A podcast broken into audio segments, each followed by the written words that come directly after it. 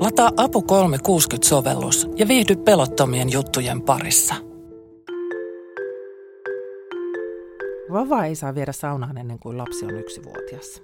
Sain tämän ohjeen neuvolassa odottaessani esikoistani ja silmissäni oli kuva äidistäni kylvettämässä pikkusiskoani ammeessa saunan keskilauteilla. Ei sata-asteisessa saunassa, mutta lämpiämässä olevassa kuitenkin. Silloin ajattelin, että tästä vanhemmuuden ohjeviidakosta ei sitten selvitä täysjärkisenä. Niin tuntuu ajattelevan moni muukin vanhempi.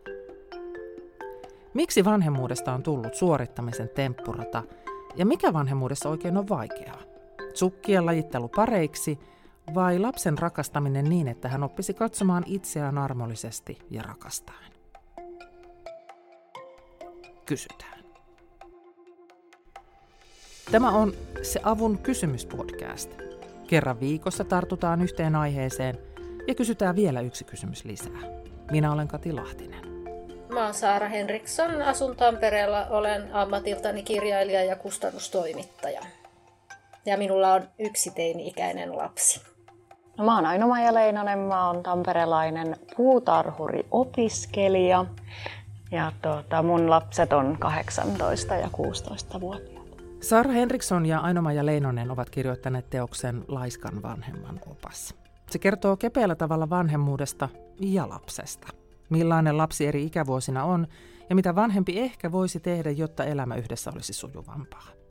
Samalla opas kertoo monta juttua, jotka voi ihan huoletta jättää tekemättä. Esimerkiksi näin. Vastusta aktiivisesti halua kiilottaa tiskipöytää, viimeistellä kiusallisesti roikkuvaa gradua tai selata Instagramia vauvan päiväunien aikaan. Tai teinien vanhemmalle, älä aja nurmikkoa, kun teini nukkuu. Oppaita on ollut maailman sivu, mutta päätin tarttua vielä tähän yhteen, kun Helsingin Sanomien haastattelussa Ainoma ja Leinonen kertoi lopettaneensa sukkien lajittelemisen. Vanhempana aikansa voi käyttää paremminkin, ja rivien välistä saattoi lukea, että sukkakassi opettaa sivutuotteenaan myös pienen sivun itsenäisyyttä. Sukkia ei siis pesun jälkeen pistetä pareihin, vaan käytössä on suuri sukkakassi, jonne puhtaat sukat nakataan ja josta jokainen voi nokkia omansa. Ja jos ei ihan täsmä pari satu, ei haittaa, on kuitenkin sukat. Ajattelin, että onpa näppärää, mutta että itselleni sukkien lajitteleminen on ehkä vanhemmuuden helpoimpia juttuja. Paljon vaikeampaa on ohjata lasta rakastamaan itseään ja katsomaan itseään armollisesti.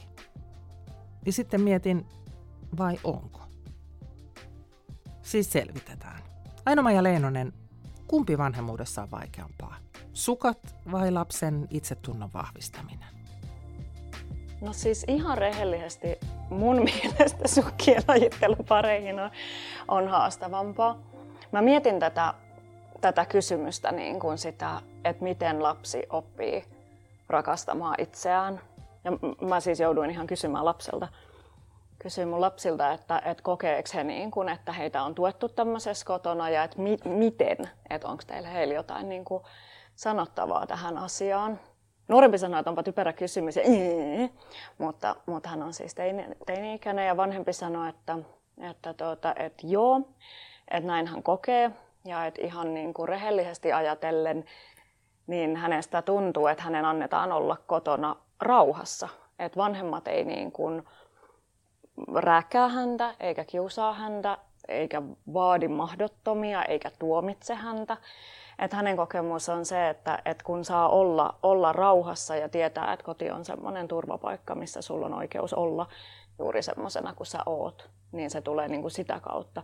Ikään kuin, että se, niin kuin, että se semmoinen niin kuin lempeys ja hyväksyntä, se virtaa itsestään, ellei sitä erikseen häiritä sitä virtaa. No miten sä maltat olla häiritsemättä? Mä oon niin laiska. ja sen, tuota, no mä oon rehellisesti laiska, mutta silleen mä oon ajatellut kyllä, kyllä myöskin, että, että mun lasten elämä on heidän elämänsä. Että mulla ei ole esimerkiksi niin kuin semmoista kunnianhimoa, jota mä jotenkin kohdistaisin mun lapsiin. Esimerkiksi heidän koulunkäynnin tai, tai harrastusten tai tulevaisuuden suunnitelmien niin kuin osalta. Että he saa kyllä, kyllä elää tätä omaa elämäänsä niin kuin, niin kuin he katsoo parhaaksi. Tämä on heidän. Mä ajattelen niin kuin siinä lapsen itsetunnossa tai siinä, miten lapsi oppii rakastamaan itseään, niin mä näen tosi paljon eroja lasten temperamenttien välillä. Itsellä on vain yksi lapsi, mutta siis sisaruksilla on niitä sitten useampia ja sitten tota, ympäristössä myöskin näyttää, että joku porskuttaa semmoisella riippaalla temperamentilla lapsuutensa ja elämänsä läpi. Minä poika se pysty mihin vaan. Ja sitten vähän niin kuin toisella tavalla hermostoltaan virittynyt lapsi, niin se on semmoinen vähän varovaisempi ja ylipäätään niin kuin itsestään epävarmempi. Se mietiskelee, että onko minusta koskaan mihinkään. Ja nämä voi olla siinä samassa perheessä ja kasvatettu samalla kasvatusfilosofialla tai periaatteella. Jokainen on vanhempi jossain kohtaa ensimmäistä kertaa. Jokainen lapsi lisää muokkaa myös vanhemmuutta. Itsekin vasta opettelen tätä roolia. Olen ollut vanhempi vasta 14 vuotta ja tähän asti opitusta osasin jättää nyt joitain asioita pois, joitain tekisin toisin. Jotkut on menneet ihan hyvin. Neuvoja jakajia on joka paikassa. On virallisia tahoja ja niitä, joiden on ihan hyväkin olla kiinnostunut siitä, miten suomalaiset perheet voivat. Esimerkiksi neuvola tai koulu ovat näitä paikkoja, joilla on ihan velvoite neuvoa ja kysyä, miten te voitte.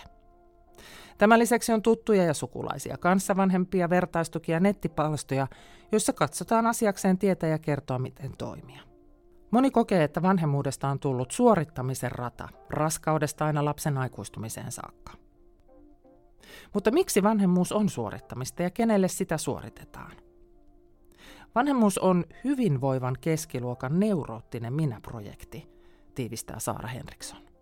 No mulla on tähän näkökulma, joka on se, että kun nyt meillä on Suomen kaltaisessa maassa ja ehkä Pohjoismaiden kaltaisessa tämmöisessä hyvinvointivaltioon pyrkivässä yhteiskunnassa iso keskiluokka.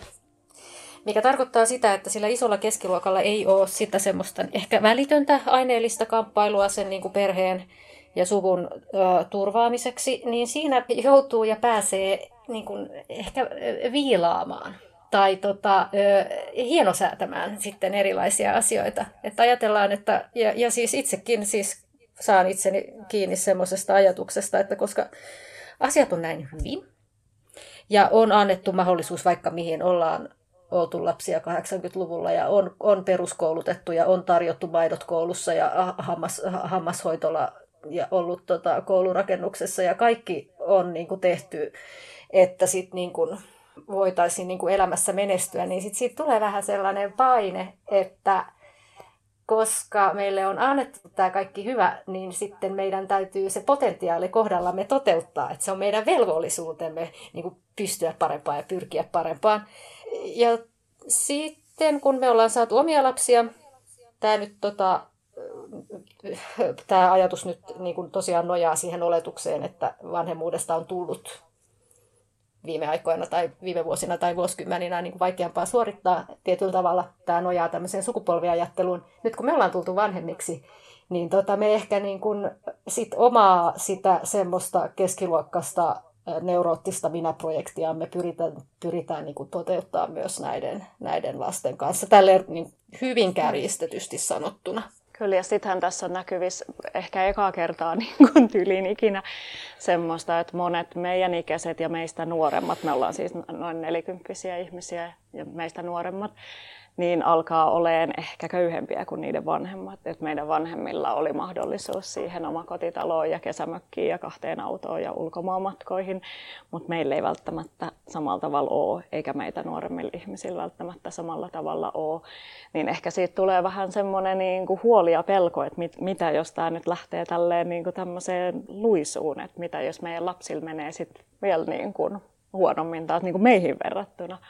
Et totta kai sitä haluaa, että nyt kun, nyt kun ne piltit on tänne maailmaan hankittu, että ne mahdollisimman hyvin täällä pärjäisi.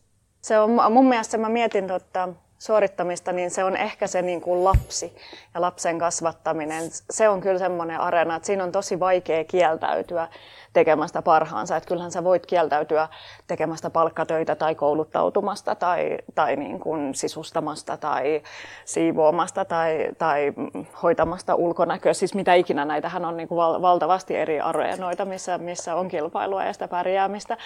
Mutta sitten tulee kyllä vähän, vähän kynnystä vastaan, kun se on se sun oma lapsi. Että jos sä kieltäydyt, niin sä kiellät jotain siltä toiselta ihmiseltä, vieläpä semmoiselta ihmiseltä, josta sä välität tosi paljon.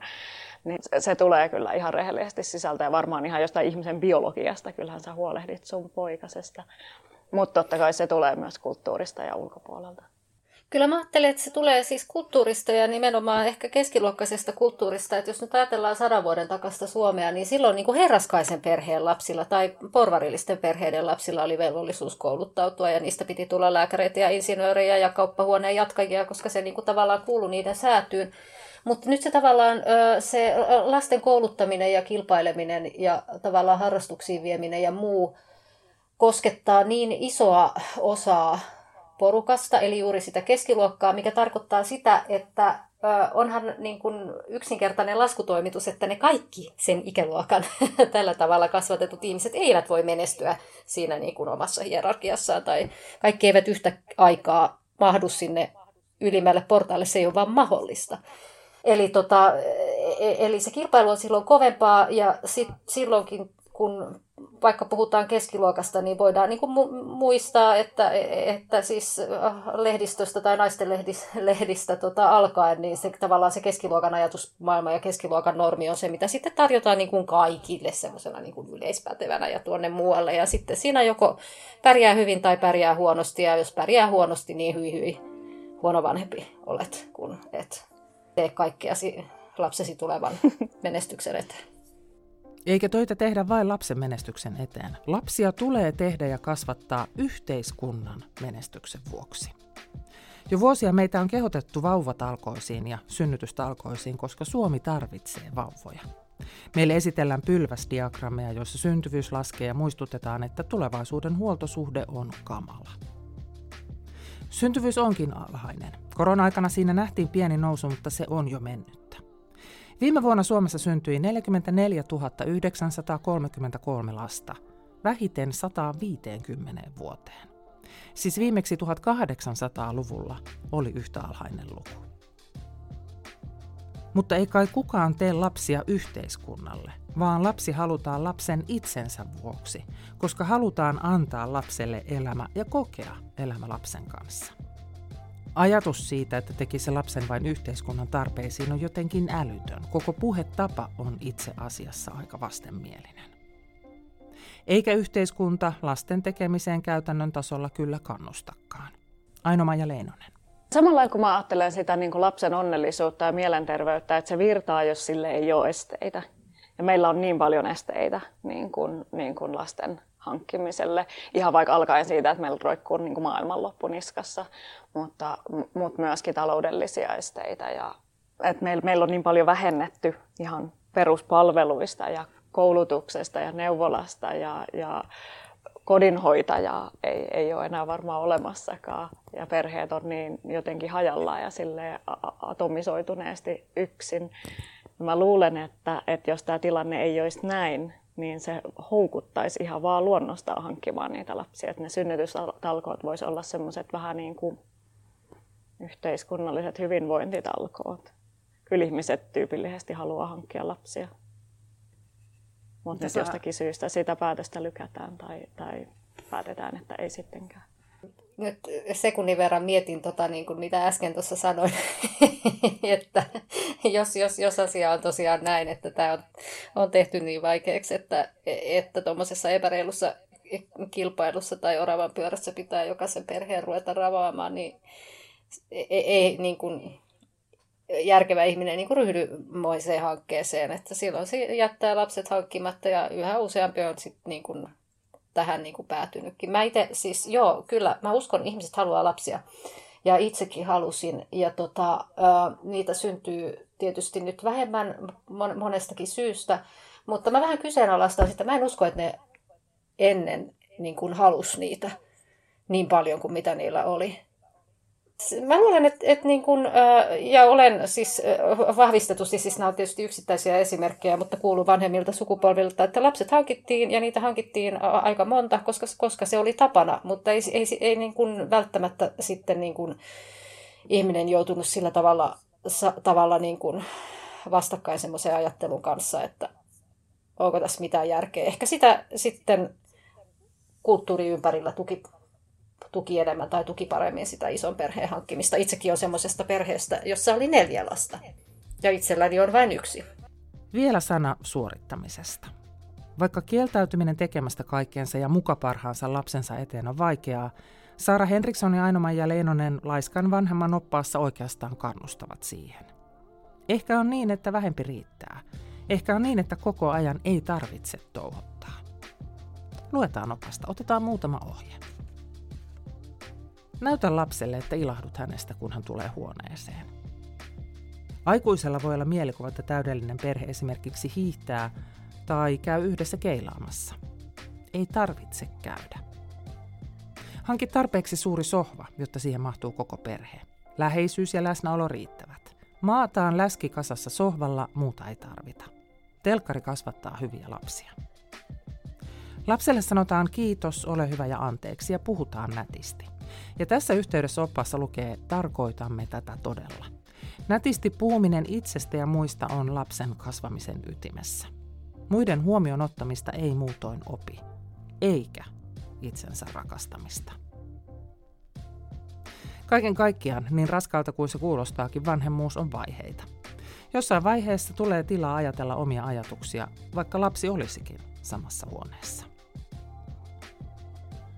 Laisken vanhemman opassa kirjoitetaan myös, että sanonta koko kylä kasvattaa tarkoittaa myös sitä, että kaiken maailman kylähullut tuppautuvat neuvomaan. Miksi? Siis nyt pitää kuunnella Saara Henrikssonia ja aino ja Leinosta. Me ollaan ne hauskimmat kylähullut. Joo, ehkä siinä mielessä kyllä. Sävun kysymyspodcast oli tällä kertaa tässä. Kiitos kun kuuntelit. Vieraana olivat Saara Henriksson ja aino ja Leinonen. Podin tunnarina soi Esme Krutsin Testing Kites. Podin tekemisestä ja kysymisestä vastaan minä, Kati Lahtinen. Palaute, ajatukset, moitteet ja ehdotukset asioista, joista pitäisi kysyä lisää, voi laittaa minulle. Sosiaalisessa mediassa Kati T. Lahtinen ja sähköpostissa kati.lahtinen at aavivalehdet.fi. Tilaa avun uutiskirja osoitteessa apu.fi. Saat luku- ja kuunteluvinkkejä kaksi kertaa viikossa. Nyt, moikku!